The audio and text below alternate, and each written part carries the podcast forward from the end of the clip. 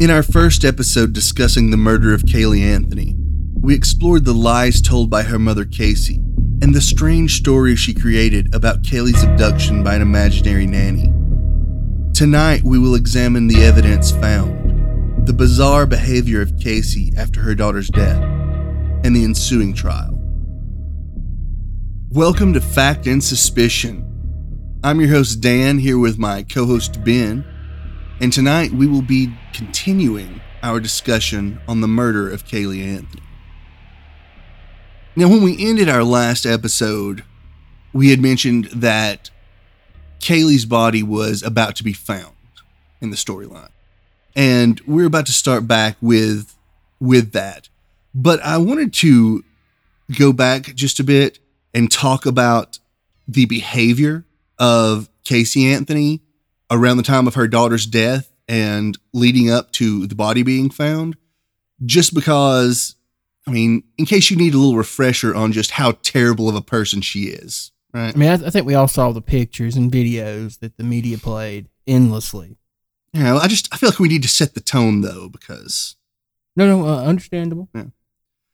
But again, it was the 16th of June was the last time that Caylee was seen alive.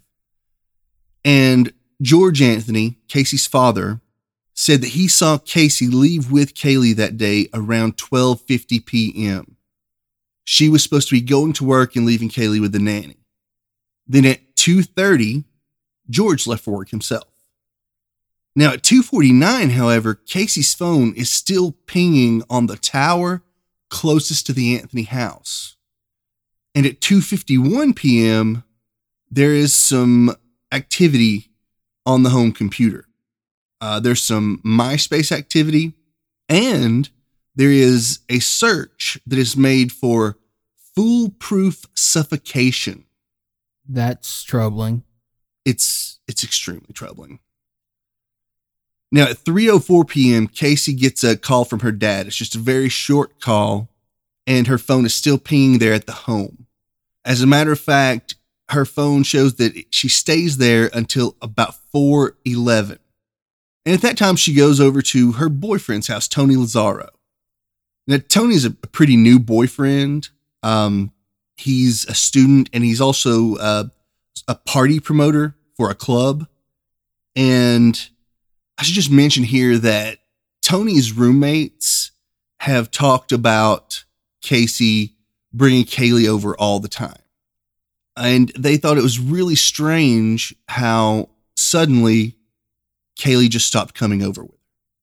Did they mention it to her? They did mention it to her, and what Casey would always say, you know, she's with the nanny or she's with a friend of mine. And she always had somewhere that Caylee was. Basically, the same bullshit she was telling the parents. Same, same lies. Uh, as a matter of fact, Casey started staying there at Tony's all the time. Um, she wouldn't even leave unless someone else left. She'd go with them. And she explained that away by one, she didn't want to be back home with her parents because they were fighting a lot and probably about to get divorced. And she also didn't want Caylee back home with her parents. So she was staying overnight with the nanny all the time. And she also, oh, she wasn't going to work either. And when they questioned that, she'd say, Oh, my boss is letting me do some uh, remote work from home. And she'd actually borrow their computers to do her imaginary work. Best job ever. Yeah, I mean, you even get to borrow someone else's computer to to go on MySpace and Facebook, right? Now, I don't want to get too far into that. I just want to talk about the you know what Casey was doing there and how the roommates even thought it was strange. And and the roommate said that you know Casey was pretty much always in a good mood too. Nothing ever changed with her mood. But back to back to the the 16th of June, she You goes over she wasn't displaying the kind of behavior you might expect from a mother who had just lost their child? Is that what? Absolutely not. As a matter of fact, back on the 16th of June, as I said, she went over to Tony's house about four. At about 8 p.m., there's video footage of Casey and Tony at Blockbuster. They're strolling through Blockbuster, renting movies, and they're just having a, a date night, right? And I this mean- is, you know, very, very likely the day that Caylee died. I mean, you can't miss date night, right? That that's really important for a budding relationship. No, and to be completely honest with you, I think that perhaps Caylee died so those date nights could continue. But we'll get to that in a little bit. Now, on the 19th, Casey and Tony actually go to view a new apartment together. And the realtor said that Casey was upbeat, she was happy, uh, she was excited about this new apartment they were looking at. And also, on the 19th of June, is that infamous hot body contest that Caylee attended. That's the one where she's dancing with the blonde chick in the pictures. It is. She's she's wearing that blue dress and she's just grinding on this other girl. Oh. Now, if you remember, her car was towed. That happened on the 30th of June. Okay. And just a couple days after that, on July 2nd, is when she gets a, a tattoo on her shoulder that says Bella Vita, which means good life in Italian. I mean, right, because there was nothing in her life at the time that could have been considered bad or distressing in any way. I No, mean, you know, her, she just her, she just lost a kid. I mean, it, her daughter wasn't, you know, just, that's not a big deal. Your, your daughter died, or perhaps she was abducted by a nanny. You know, you should be out partying and getting tattoos that say good life, right? seems normal to me. How in the world did she think she was ever going to explain that tattoo? I don't really think she was putting a lot of thought into it, buddy. I mean, obviously, at some point, it's going to come out that Caylee's missing. Uh, It seems to me that that she that part of her might have thought that really that she could just get away with it indefinitely. Oh, I, I don't know why she would have thought that it, because it's absurd, but Maybe she thought she was a better liar than she really was. Well, clearly she did. Otherwise, she would have stopped a long damn time ago. I mean, some of her lies were just painfully stupid. Still to this day, I can't believe she actually took those investigators to Universal Studios with her, And, and walked them there. down the halls. walked them down the halls. We should we should go go ahead and move on though. Um, the body was actually found in December. However, a man named Roy Kronk, who is a meter reader, actually came across some remains or what he thought was some remains in the woods back in August. And he called the police actually a couple times about that. Um, the first time he called them, the police went to the area he had mentioned and they looked around and couldn't find anything. Uh, the second time, he actually went to meet police at the area and they went out together and couldn't locate anything. Now, I'm not sure if if maybe he wasn't exactly sure where he had seen it, perhaps, you know, when he was out in the woods. Um, if I remember the story correctly, he was just sort of meeting uh, some of his coworkers after work in that area one day, and they were sort of standing around talking, and he had to go off into the woods to use the bathroom, and you know, he just saw something, and maybe he couldn't find the exact spot again. I'm really not sure how that happened. I mean, it makes sense. Right, I mean, unless But- you know exactly where you're going. I mean, right. one section of woods looks much like any other section. So. Mhm. But he reported this again on December 11th because he had run across them again. And I guess at this point, he was sure, he, he made sure he knew where it was exactly. And he was able to take police out to it. And uh, police found bones. Uh, now, initially, they found a skull and some other bones. And there was a laundry bag and a garbage bag there. And there were several other bones sort of scattered around the area because, you know, animals had gotten to them and, and strewn them around. Um, now there was actually no soft tissue left. Uh, this was just bones, and he could, had decomposed that completely. Yeah. Well, I mean, you know, this this happened in June, and we're talking. This is December, right? Oh, okay, yeah, In and in Florida, in the heat. yeah, it, it makes sense. hmm Um, but there was a piece of duct tape, however, um, on the skull, and it was across the mouth area. Now, prosecutors see all this. They, you know, they're pretty sure that this is Caylee Anthony, especially because where this is found is only about a quarter mile from the Anthony home. And on December 19th, the medical examiner is able to determine this is, in fact, the, the body of Caylee Anthony. So, you know, prosecutors think, you know, we've got Casey Anthony dead to rights at this point, right? It seems reasonable, especially now that you have the body. Right. Um, but because, you know, there was no soft tissue left at all, and Couldn't you just have bones, DNA. There's no DNA. There was no DNA at all on that duct tape. You know, there's no fingerprints on it of anyone, no DNA. None of even Caylee's DNA is on the duct tape because it's been out there in that heat. It's completely destroyed. And they're not able to determine a cause of death. I mean, you just have bones, right? So that's a problem. But prosecutors are so sure of themselves. I mean, for one, the world has already judged Casey Anthony to be guilty. There's been a huge media storm about it. You've got Nancy Grace going off on a, a nightly basis about Casey Anthony, right? And that's part of the problem, allowing public perception to make your charging decisions. Mm-hmm. And they make the decision they're going to pursue the death penalty. I don't know how you make that choice when you can't determine a cause of death. Right. Now, I'm not saying Casey Anthony did not deserve the death penalty. I, I'm I don't honestly like I don't agree with the death penalty just because I think our our judicial system is too flawed. Yeah, I just uh, the standard of proof needed, I think we can rarely get out of our justice system, or really any justice system for that matter. But I'm not saying that she didn't deserve it. You're right. I think of, you know, if anyone did, it's probably her. But, you know, moving along, they, they wanted to go for the death penalty and it was a huge Mm. mistake, but You have to be able to prove a crime took place before you can punish someone for it. yeah. But they, they moved forward with the trial. Um, now they, you know, people involved in the trial, you know, the prosecution and the defense, they're both saying, well, we may need to, mostly the defense, we may need to move the trial because here around Orlando, you know, people have made up their mind that Casey's guilty already. I mean, And where could you go in the country though to have found jurors who wouldn't have thought that exact thing by this point? well, they actually go to the Tampa area, which is like Oh, I want to say it's an hour and 45 minutes away. An hour. I think when I looked it up on Google, it's an hour and 48 minutes, but you would have had to have gone to Europe pretty much to find Yeah. someone that hadn't made their mind up about Casey Anthony or, you know, found someone that didn't have television or get newspapers, right? But at any rate, th- they, they get jurors from uh, the St. Petersburg, uh, Tampa area. And the trial began on May 24th.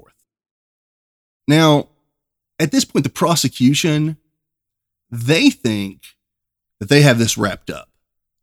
You know, all this crazy behavior of Casey and Anthony, all the lies, the way she lied about the nanny abducting her, then they have a body.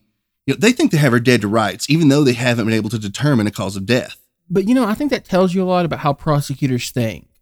Like, they rely all too frequently on being able to manipulate jurors, making them angry and want to punish someone, right?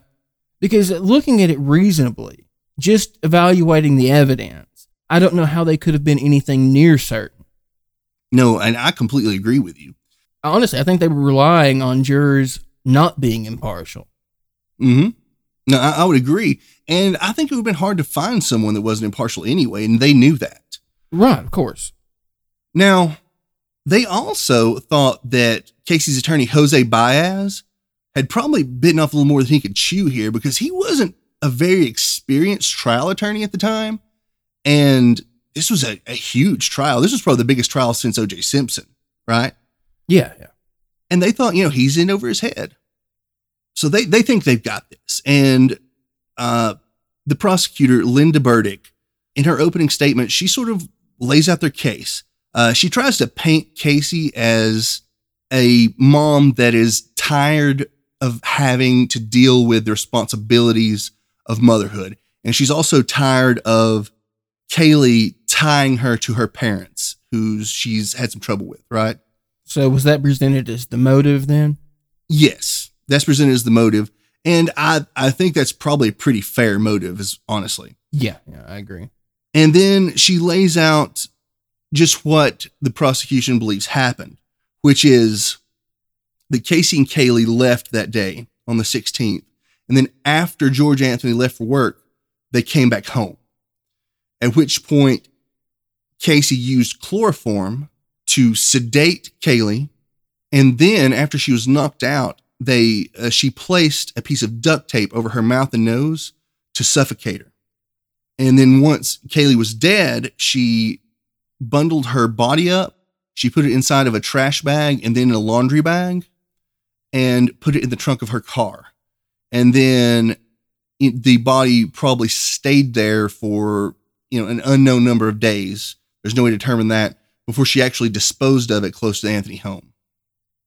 Now, And, and to be clear, they didn't know about the foolproof suffocation thing, right? Isn't, isn't that what you said? That's that. That's right. Um, well, I mentioned that to you. I haven't mentioned that in this yet, but they did not. That's actually something that the prosecution did not know, but they still assumed it was suffocation because of the duct tape. Oh, okay.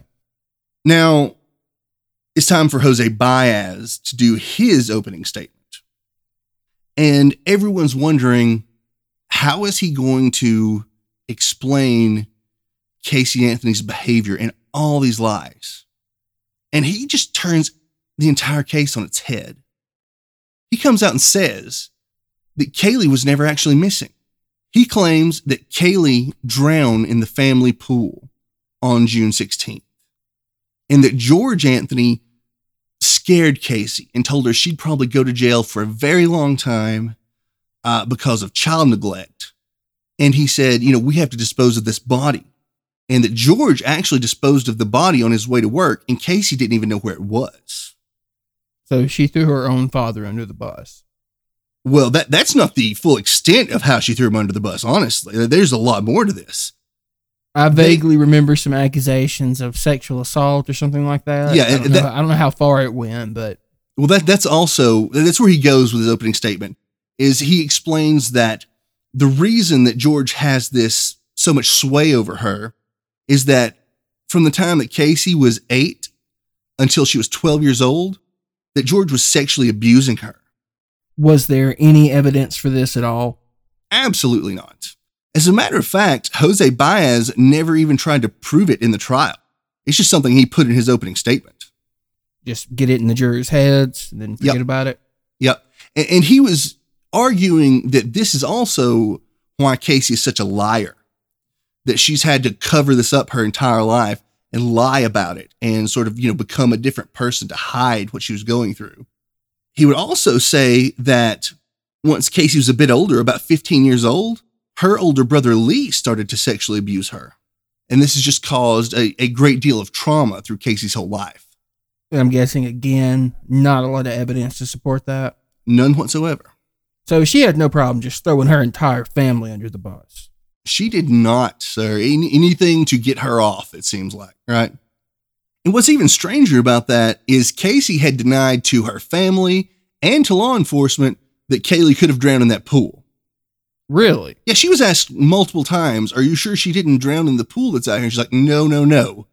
Zanny the nanny has her. So she was even given an opportunity to change to this story, refused, and then suddenly at court, that was her excuse. Yeah. Well, I guess I guess Jose Baez talked her into it. Because obviously the Zanny the nanny the Zanny the nanny excuse was not going to work after they found the body Yeah, that close not, to the. Anthony house, right? Yeah. Well, moving along in the trial, uh, George actually testifies, and, and he testifies that he never, ever sexually abused Casey. And he also testified that he did not know anything about Caylee drowning or anything about the disposal of her body. Now, another interesting fact about George is that in January of 2009, he attempted suicide. He went to a hotel room and he took a lot of pills and drank quite a bit of alcohol. And while he was there, he wrote a suicide note and he was actually texting some family members. And because he was texting family members, they reported this to police, and the police were able to track his cell phone and they were able to, to save him and keep him from dying. Now, this was brought up in the trial, and the defense wanted to use the suicide attempt to say that George was more involved in Caylee's death. Maybe he knew something was happening and he he had some guilt over it. And that's how they tried to to spin this suicide attempt. Well, I guess the obvious question you said there was a note, right? Yes. What was in it? Well, that note is really what the prosecution uh, clung to here because it's a five page suicide note. And in it, he goes into detail about how he feels so guilty uh, about letting his family down so much. He he he says he was never, you know, the person they deserved, and especially Caylee. And he even goes as far to say in the suicide note that he went and bought a gun. And the whole reason he got that gun is that he wanted to go to Casey's friends and threaten them to find out what had really happened to Caylee because he thought these people knew what had happened to Caylee or someone knew what had happened to Caylee. I'll be honest, like that seems to track at least with what we what we know about George. I mean, with his debt and the way uh, because he was responsible for the financial difficulties that his family was having, right? He so I can see where he would blame himself, where he'd have a Mhm. lot of guilt over that. Yeah, and I'm sure he did have a lot of guilt over it. And I feel like this is a genuine suicide attempt. I don't think this is one of those, you know, fake, I need attention suicide attempts. He took around 70 pills. Do we know what it was he took? I do not know what it was he took. Uh, I could not find that information, but that in combination with the alcohol, I, I think he was really trying to kill himself.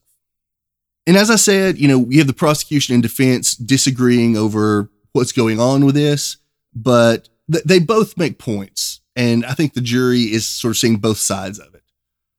Another thing I would like to mention about George and his son Lee, because of those sexual abuse allegations, both of them were actually tested for paternity of Caylee. Oh, that's disgusting. Yeah, well, neither they, they were both ruled out completely, but it was you know it was necessary because of these allegations, right?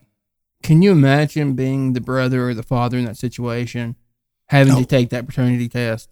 Absolutely not. I can't imagine sitting in that courtroom and hearing Jose Baez say that.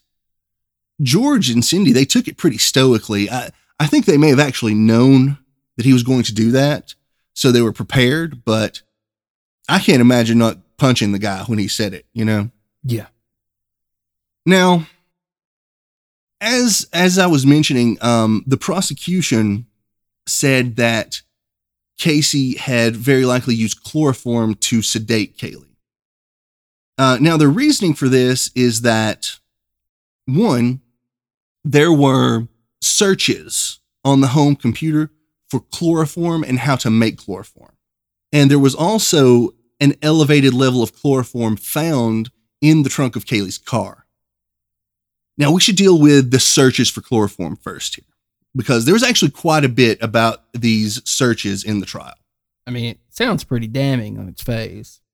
It does. And um, initially, an expert for the prosecution had determined that chloroform had been searched over 80 times back in March. Now, he later uh, changed his mind and decided that that may have been due, those elevated numbers may have been due to the fact that the pages automatically would reload. So yeah, it it's makes sense. it's possible that there weren't that many, but there were definitely searches for chloroform and how to make chloroform. Now, Cindy would testify and just sort of come to Caylee's rescue on this. Cindy said that she made those searches herself. Um, she testified that she was trying to search for chlorophyll Right. But she, and she it suddenly auto get an interest in plants or something. and it auto populated chloroform. Well, Uh-huh. a- apparently so, uh, somewhat. She said that they had some bamboo growing in the backyard and some dogs were eating it. And she was concerned about that bamboo being toxic to the dogs. So she was researching that. And uh, Who taught this family how to lie? Because they are shit at it. I, I agree with you. I completely agree with you. Um, and as a matter of fact, the experts did not find any any um, any evidence of searches for chlorophyll, just for chloroform. But that's what Cindy testified to that. And as a matter of fact, Cindy's work records actually showed that she was at work when those searches were made. So when you say records, what do they have like a timesheet or something?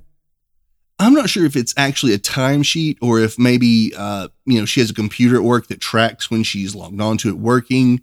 I just know that there are records at work that show she was there working, and there are people that reported seeing her at work that day. But Cindy said, you know, I know I made those searches, so the work records must be wrong. Maybe I left early that day and I got home and I was searching for that at the computer. Yeah, I'm calling BS on that. Yeah, I, I want to go ahead and, t- and touch on that uh, other search for foolproof strangulation we mentioned. Um, you would think that the prosecution would go after that, but they didn't even know that that had been searched. Uh, as a matter of fact, that was found by a defense uh, computer expert. The prosecution computer person didn't actually look at the browser history for Firefox. He only checked Internet Explorer. So the expert didn't consider the possibility that a second search engine might have been used. No, and I, you know, I would say this would probably uh, call into question his status as an expert, right? Yeah, not exactly expertly done. Right. So the defense knew about this, but the prosecution had no idea. And this is something that Baez put in his book later on.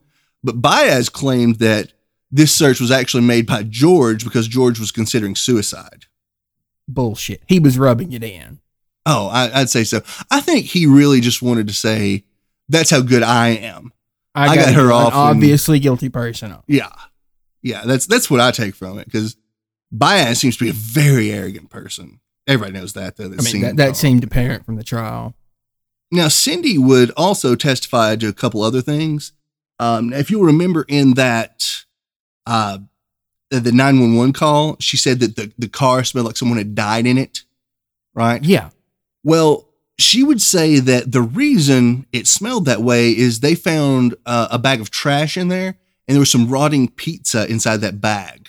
Right. Except that is completely inconsistent with the context in which she brought that up on the 911 call. I would agree I mean, with she, that. She mentioned that. It was cl- the the clear implication was that I can't find my granddaughter and the car smells like there was a dead body in it. It's obvious that she was not talking about some damn trash. I would agree that it seems that she was implying that Caylee's body had been in the car, though I, I guess it's possible that she wasn't implying that. I don't know. Given the context of the call, I just don't know what else she could have meant. No, and, and she was very obviously panicked at the time and probably just said the first thing that came to her mind. So I would think that was an honest reaction. I mean, you could tell she was very panicked at that call. Yeah, I mean, I think it was an honest reaction. I think mm-hmm. it's her bullshit on the stand that's not honest. Right. And, you know, I just do not feel like a rotting piece of food smells the same way as a decomposing body. Right? No. I, I mean, maybe a little similar, but I don't think you would probably wouldn't mistake that, right? Um, now, Cindy would also testify that when she got home on the evening of the 16th, she noticed that the ladder was in the pool uh, out back. Now, normally they would take that ladder out of the pool when it wasn't in use because it's actually um, more common than you would think for young children to uh, wander off into a pool on their own and drown. And they were very careful about keeping that ladder out. And she noticed on the 16th that the ladder was in. And that's her that's her trying to back up the fact that Caylee could have drowned. You know, she wants laid the groundwork that. for it. Yeah. Yeah. I mean, she's it seems to me she's obviously up there just lying for Casey at this point. So I mean, part of that is because they pursued the death penalty. I'm sure it gave the parents an incentive to save their daughter. Oh no, I completely agree. I completely agree that I mean, as a parent myself, regardless of what you know a child has done, I don't think I could testify against them if I thought that would lead to their death. Yeah, yeah, I mean, perfectly understandable. Right. And and you family, would think that would be it's so understandable. You'd think that would be something that given the lack of evidence, the prosecution would have taken into consideration. But the prosecution, they were just dead set on that death penalty, you know, because everyone in Florida wanted that. Well, it was all about public perception, right? It's it it always is. But we should all too um, frequently. Yeah, we should move on to some other testimony though. Um Now, the Anthony's neighbor, Brian Burner, would claim that on the 18th, or excuse me, on the 16th of June, he saw Casey's car backed into the garage. And it, it wasn't normally uh, backed into the garage that way. It wasn't normally in the garage. What's the implication of that? Well, well, the implication of that was that Casey could have been loading a body into the trunk without being seen. Oh, okay. Yeah, I follow. Right. Um, now, also, he testified that on the 18th of June, Casey had come over and asked him to borrow a shovel. Um, Oh. She she told him that she wanted to dig up a bamboo root in their yard. They, And- they must have a real bamboo problem there. It really does seem that way, doesn't it? Like, I guess maybe Florida's just infested with bamboo. I mean, why didn't she just wait for the dogs to eat it? I, I don't know. It seems like they were really into that bamboo. I'm sure they would have taken out the root too, right? I don't know. If her mother was to be believed, that was a pretty big problem at the time. So, Yeah, they, they must have gotten together and said, let's just blame the bamboo for everything. Right. Um, but at any rate, she actually returned the shovel about an hour later. It does turn out though that on that day her boyfriend was with her and he he testified to that. Um, he actually explained that they actually used that shovel to break into George Anthony's tool shed and take some gas cans. I mean, that does seem consistent with Casey's character. Right. And what's weird to me about that is I guess it makes sense. She didn't want to see her parents because Caylee had just died and she didn't want to explain that to them. So instead of asking to borrow the gas cans, they just break the lock off of the shed and take them. Right. So let's get back to talking about the trunk of that car. Uh, this is another really big part of the trial. You know, there's a lot of talk about uh, the smell of the car, uh, traces of chloroform in the trunk, stuff like that. Right. Well, um, Deputy Jason, I believe it's pronounced Forgy. I guess it could be Forgy, uh, but he's he's a deputy with the Orange County Sheriff's Department. Was called to testify. He was actually the handler of the cadaver dog, and he testified that uh, his dog gave a positive signal to a spot on the ground near Caylee's playhouse. However, the next day he did another sweep and the dog didn't hit on that spot again. Uh, and he said that that was probably because there was some residue on the ground there that may have sort of been scraped off or rubbed off while investigators were out checking out everything in the yard. All right. Um, but he also testified that his dog gave a positive signal to the trunk of Casey's car. Uh, do, do do they often hit on pizza like that? No, they do not often hit on pizza. Um, the dog did give a positive signal, and he said that he himself was overwhelmed by the scent of decomposition in the car. And, you know, obviously, this seems to be a big win for the prosecution here. Now, Baez would attempt to poke holes in this as well, though. He actually argued that it was mere speculation that the dog was giving a positive signal about the sin of human decay. He said that the dog could have been reacting to something else entirely. Like what? Does he give a plausible alternative? Not really. He just he just was arguing that you know the handler could have mis uh, misunderstood what the dog was signaling, uh, and he also said that it was speculation because there was no way to know that the dog was actually uh, detecting decay of the body of Caylee Anthony or of maybe just the decay of something or someone else. Uh, just a random other dead person that might have been in the trunk of that car. maybe you, you never know what other dead person may have been in the trunk of the car right and I, you know it's it's absurd. This was honestly absurd to me but this just shows like i guess the gall you could say that baez had that he would even you know argue the results of uh of a cadaver dog. These are very well proven you know? Uh, I'm not really familiar with the research. Uh, some of some of it that I've looked at seems to suggest that they're extremely accurate, but there, there can be issues with you know uh, handlers misunderstanding the tails or occasionally uh, accidentally leading the dogs to um, alert at a particular area. Though, from my understanding, most handlers are well aware of these issues and do everything in their power to avoid them.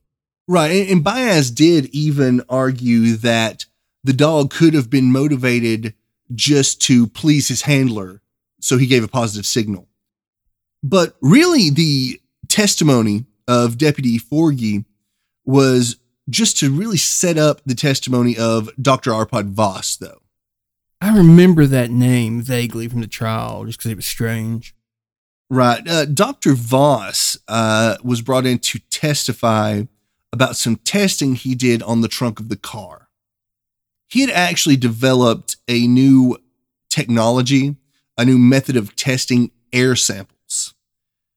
And from the air samples in the trunk, he was able to determine that there were definite signs of a decomposing human body and there was a large amount of chloroform uh, found in those air samples. Now, chloroform is a byproduct of human decomposition. So, if there was a decomposing body, there would be chloroform present. Yeah, I remember that being a, a big point of contention at the trial. Yes, but but Dr. Voss said that he was able to determine there was much more chloroform there than would normally be present uh, just from a decomposing body. Right. So it, it couldn't have been naturally occurring in that case. Right. It, this definitely the prosecution used this to point toward the fact that that Casey had definitely used chloroform on Caylee. Right. Yeah. Yeah. Of course. Uh, but Baez was was able to discredit this actually pretty easily though, because this was, as I mentioned, a new method of testing, and it had never been used in a trial before. Do we know if it's accurate? I mean, over time, is it proven to be an accurate method? It, it has. It's been proven to be very accurate over time, and it's been used in a lot of trials. A lot of police departments use this now, but uh, you know, at the time, it was it was it was unproven, right? And right. Uh, and Baez was able to discredit this pretty well, actually. So that one turned out to be a, big loss for the prosecution. Now, there was also a hair found in the trunk of the car. Now, this hair was consistent with hair from Caylee's hairbrush, and it was able to be ruled out that it definitely was not Casey's hair. Now, this hair had something called root banding, and an expert testified for the prosecution that this is normally present on hair that was attached to a dead body, and the body started to decompose. However, the defense brought their own expert that claimed that this same root banding could have occurred simply because that hair was in the trunk for an extended period of time. Right. I mean, like at least intuitively, that seems to make sense. And to be fair, there are quite a few issues with hair analysis in general. I remember the FBI got in some trouble a few years back because of the accuracy of their hair tests. Yeah. And also, you know, it was pointed out here that it would make sense for for Caylee's hair to be all over Casey's car anyway, right? Right. I mean, not necessarily in the trunk, but well, you know, you say not necessarily in the trunk, but I mean, you know, if you throw her backpack in the trunk or something like that, or you know, maybe her jacket or something like that, her hair would be on that. You know? Uh, yeah, I guess that makes sense. Yeah. yeah.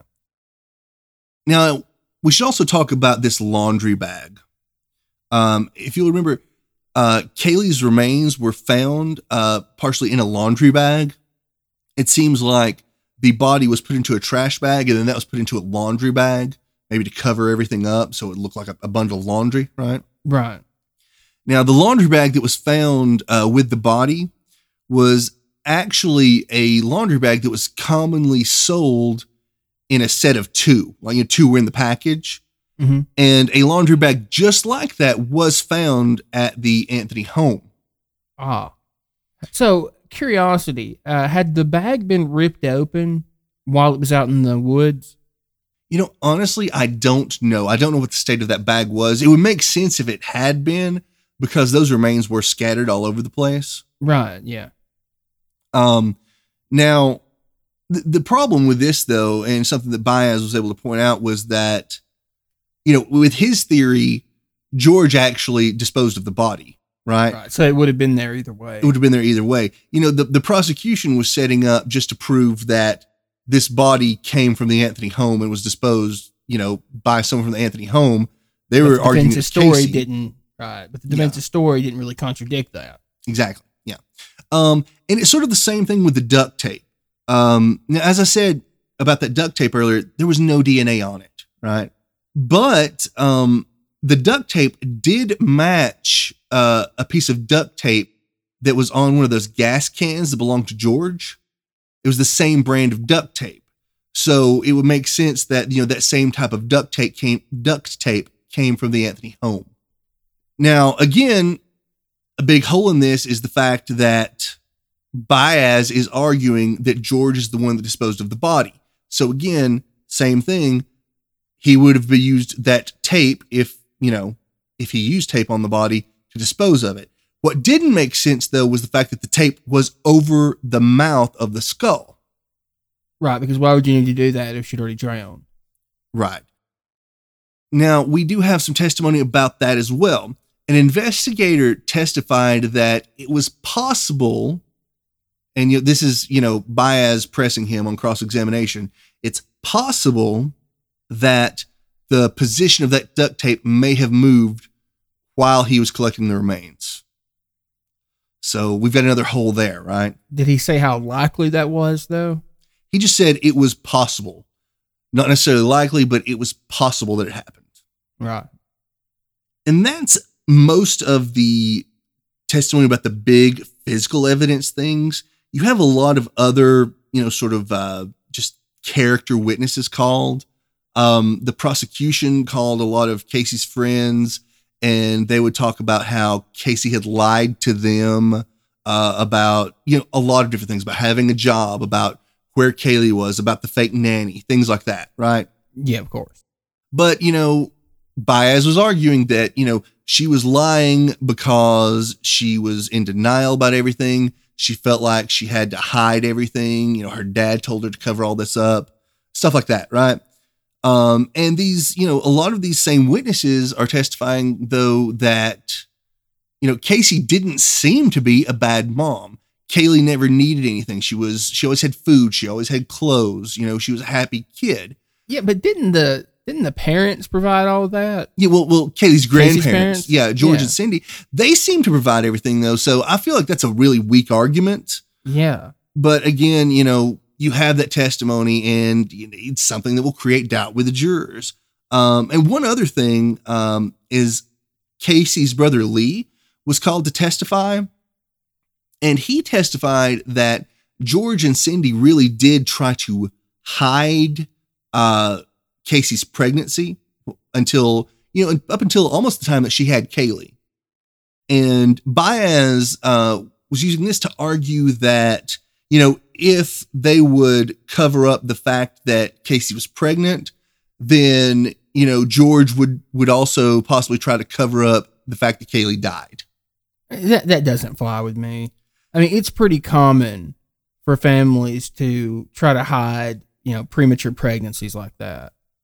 No, I, I agree. Yeah, and That I mean, doesn't mean that they would necessarily cover up the death of their grandchild. No, I, I completely agree with you there. But again, this is just these are the points that are being argued, right? And and you have a lot. There, there's a lot more testimony that we can't get into it. We could do five episodes just on this trial if we got into everything, right?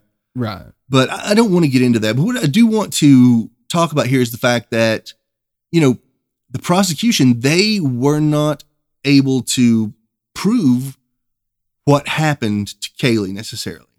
You know, Yeah. and And that If- was the big problem. if you can't prove that, it's it's I would say it's impossible to get first degree murder, Well, of course. and it's unlikely to get manslaughter. You know, and I mean, you have to be able to prove that someone was murdered before you can be trying to draw any sort of causal connections between people. yeah, and uh, you know I I think I mean as best I understand with a manslaughter charge, you can get that. Um, I mean that will fly if if someone's actions led to another person's death, but you're not going to get that on on just an accident of a child drowning. You know. Yeah. and and and this is what Baez is arguing. Uh, even with the the uh, aggravated child abuse charge, I mean, how are you going to get that right? I mean, just because someone smelled what they think was decomposition in the trunk, it, it doesn't doesn't necessarily prove anything. And because that test of Dr. Voss was discredited, you've got a big hole right there, right? Yeah, I mean, I remember in real time not being particularly impressed with the prosecution's case. It's why I wasn't shocked when the verdict came back the way that it did, No. like a lot of the country was. No, and, and and we should talk about that. The the jury they actually only deliberated for about ten hours, and uh, now this is July fifth, two thousand eleven, and they found her not guilty. They found her not guilty on on the big charges. They found her not guilty on first degree murder, not guilty for manslaughter, and not guilty on the count of child abuse. Now she was found guilty of providing false information to law enforcement. Um, but for that, she was just given fines and sentenced to one year, and, and she was released on time served. Right. Yeah. So, you know, basically, I mean, she's just getting away almost scot free here, right? Mm-hmm. I mean, she, she has some fines. That's not a big deal. But I don't Um, think you can blame the jury, though. I mean, I think they, they did the best job they could given the e- evidence they had. No, and you know, I've I mean, actually, I, um, wouldn't want a jury given the evidence they did uh, that, that they got to convict. no, eh, you know, as much I- as I hate to say that, because I genuinely believe that she murdered her kid. I, I agree with you. I mean, you know, I, I mean, I wouldn't want to be convicted of something on that little bit of evidence, right? No, of course not. And And I want a fair justice system far more than I want any one criminal to be punished. Oh, I completely agree. Now, the jury, you know, you know, several of the jurors, they even came out and said, you know, we just didn't have enough evidence to convict her.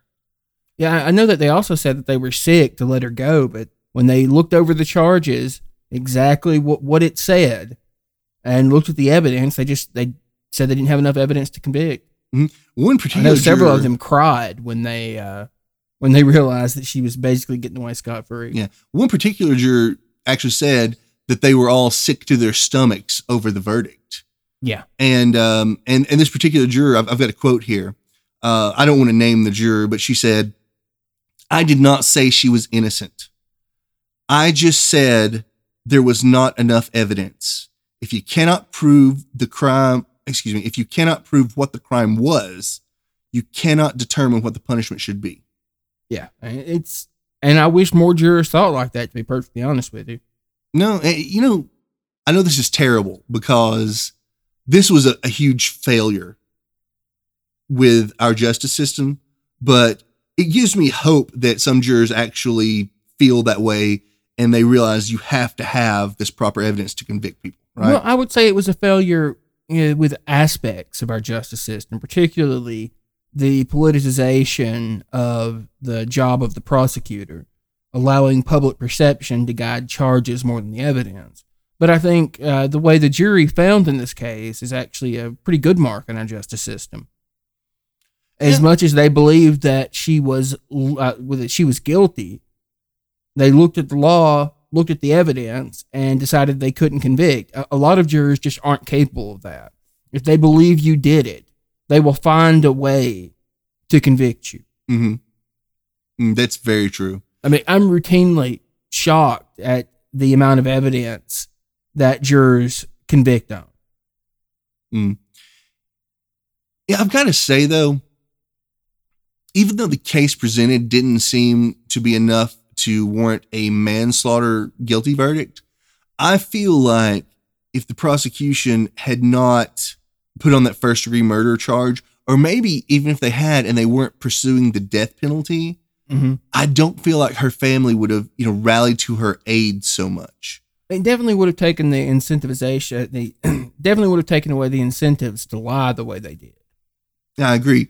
And if you believe, like we do, that that Cindy was lying, I mean, on a manslaughter charge, I don't think she would have lied for her.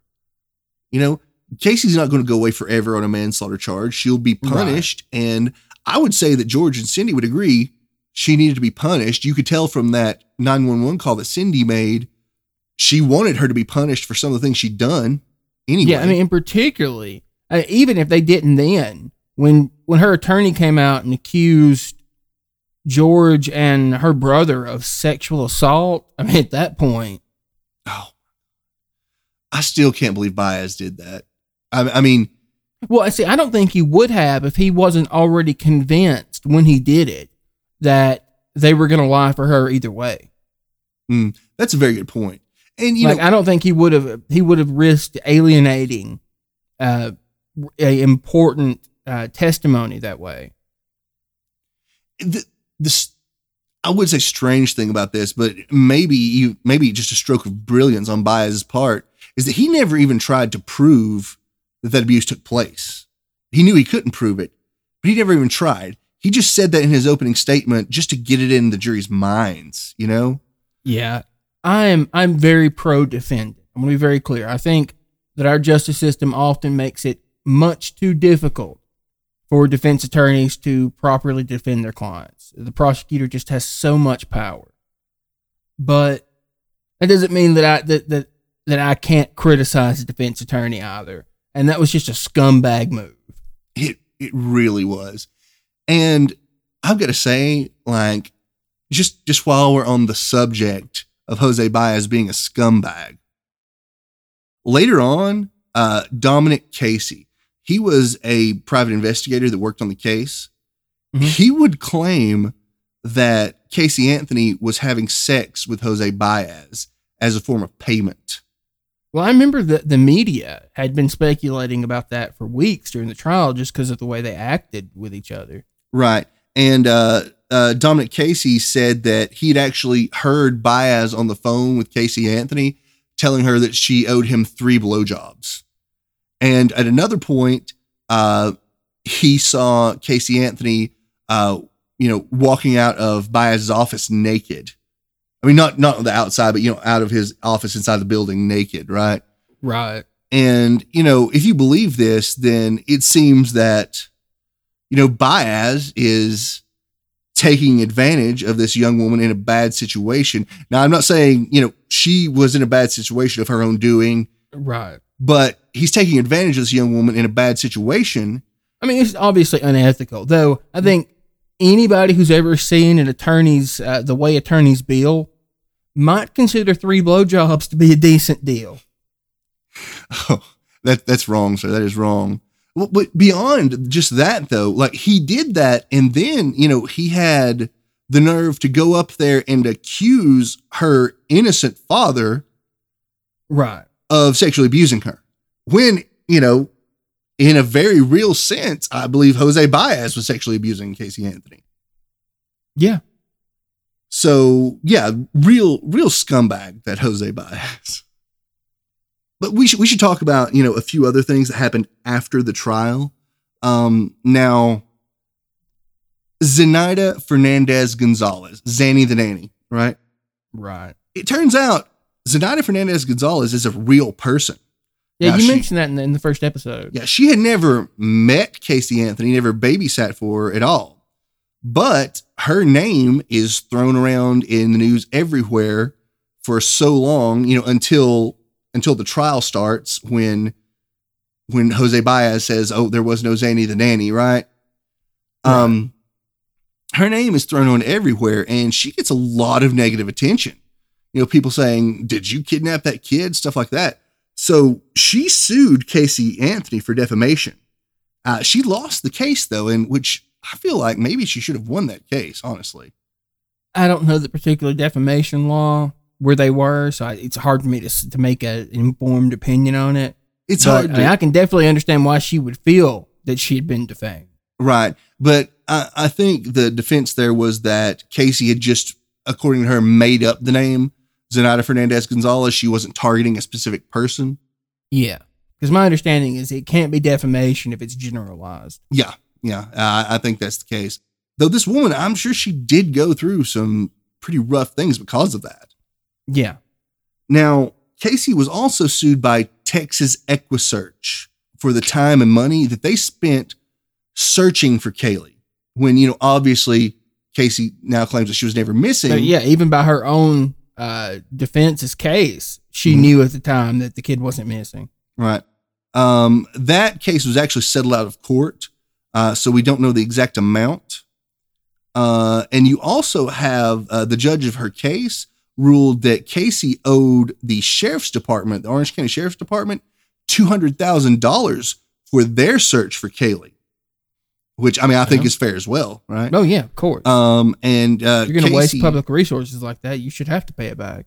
and Casey was forced to file bankruptcy for this, and you know, probably didn't end up paying anything. I don't know if they see some assets or anything, but I don't think she had any. What assets did she have? Yeah, she didn't even own her own car. So now, more recently, though, we've heard from Casey's parents, right?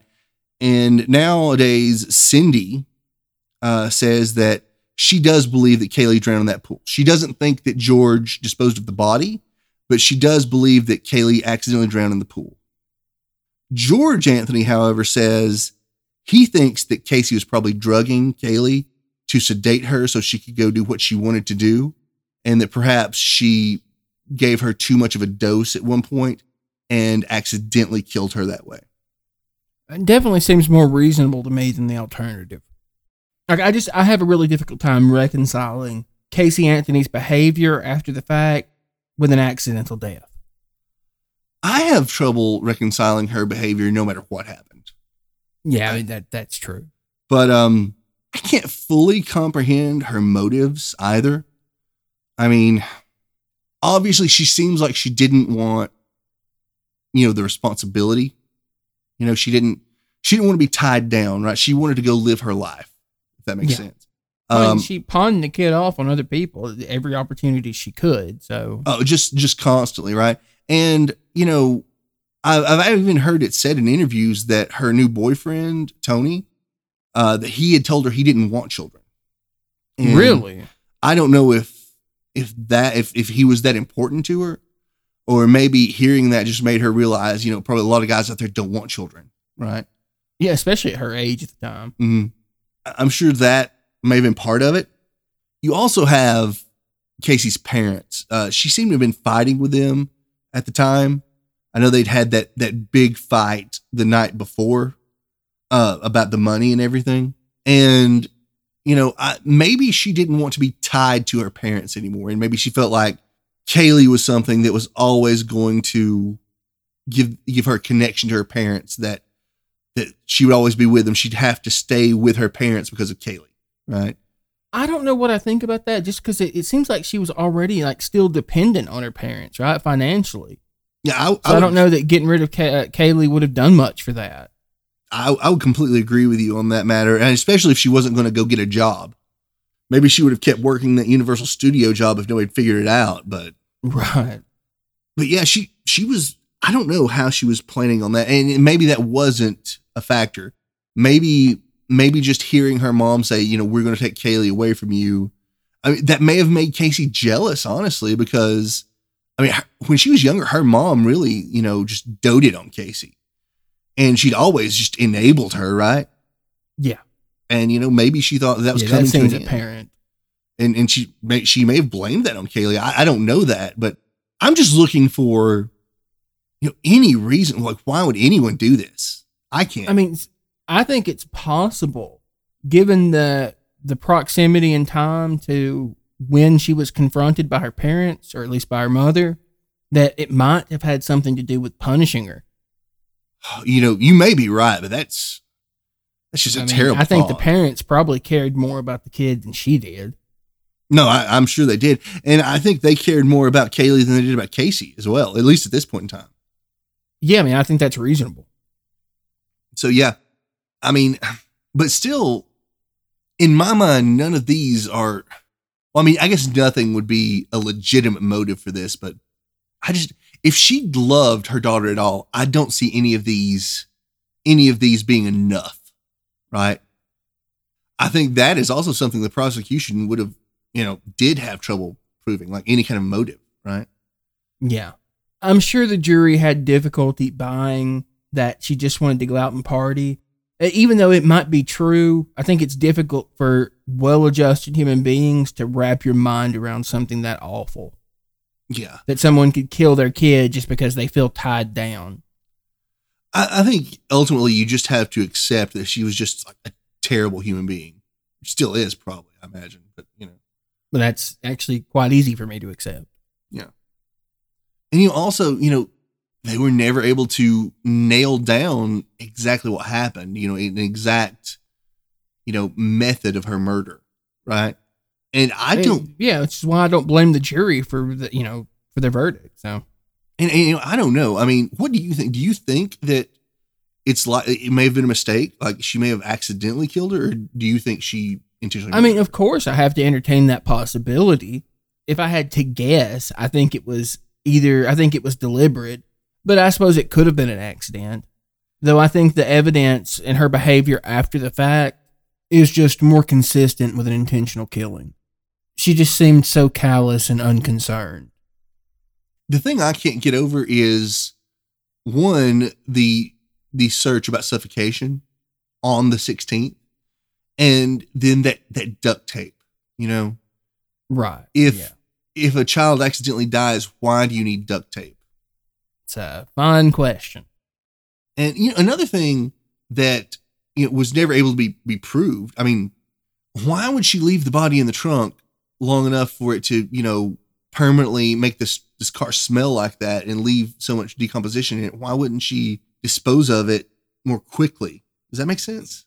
I, I I mean I understand what you're asking, but my my assumption is that she was a afraid that if she dropped it somewhere she'd get caught, and b she was looking for the right place to dump it. I mean, she ultimately did it basically, you know, like right in their yard. I mean, not in their yard, but it's a quarter mile away from the house, right? Well, I mean I didn't say she was particularly bright. I think that's pretty clear that she wasn't. So The murder of Caylee Anthony was one of the most tragic the world has ever seen. The public had convicted Casey before the trial had even begun. And I believe that this was hasty, but not inaccurate. In the end, there was no justice. I would argue that a large part of this failure lies with the prosecution pursuing the death penalty without enough evidence. I can't say that I blame Casey's parents for lying to save their daughter. In their shoes, I do not believe that I could testify against my child if it might lead to her death.